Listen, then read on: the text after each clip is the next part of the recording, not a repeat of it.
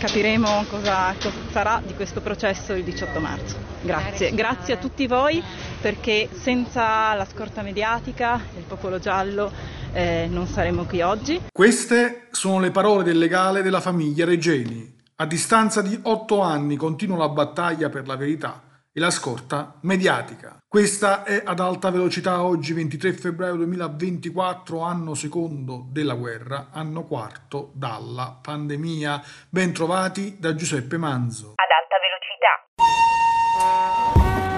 Notizie e pensieri pendolari. Oggi parliamo di un bilancio sull'azione del governo secondo gli italiani. Il gradimento del governo rimane a un livello discreto, il 33%. Spesso gli esecutivi precedenti in questa fase erano già scesi sotto il 30%, lo rileva un sondaggio di SVG.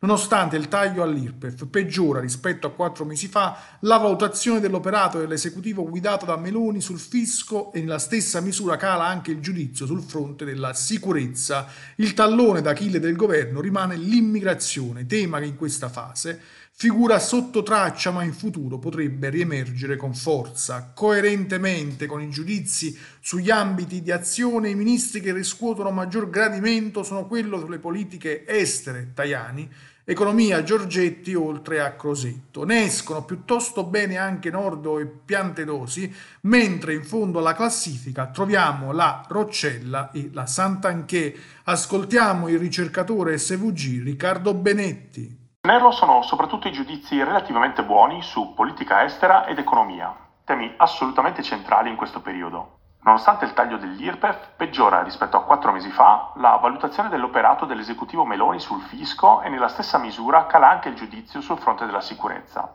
Il tallone d'Achille del governo rimane l'immigrazione, tema che in questa fase è sotto traccia ma in futuro potrebbe riemergere con forza.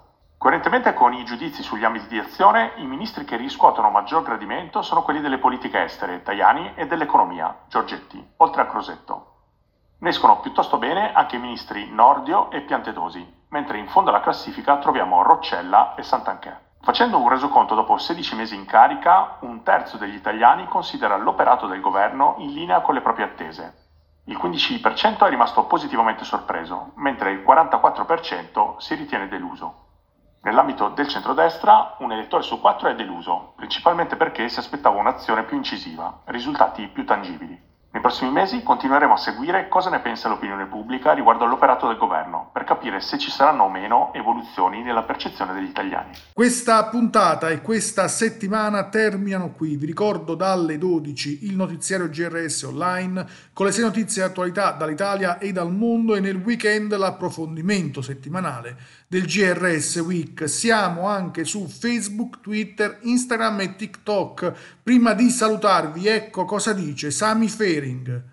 Abbiamo la migliore democrazia che i soldi possono comprare. Giuseppe Manzo, giornale radio sociale.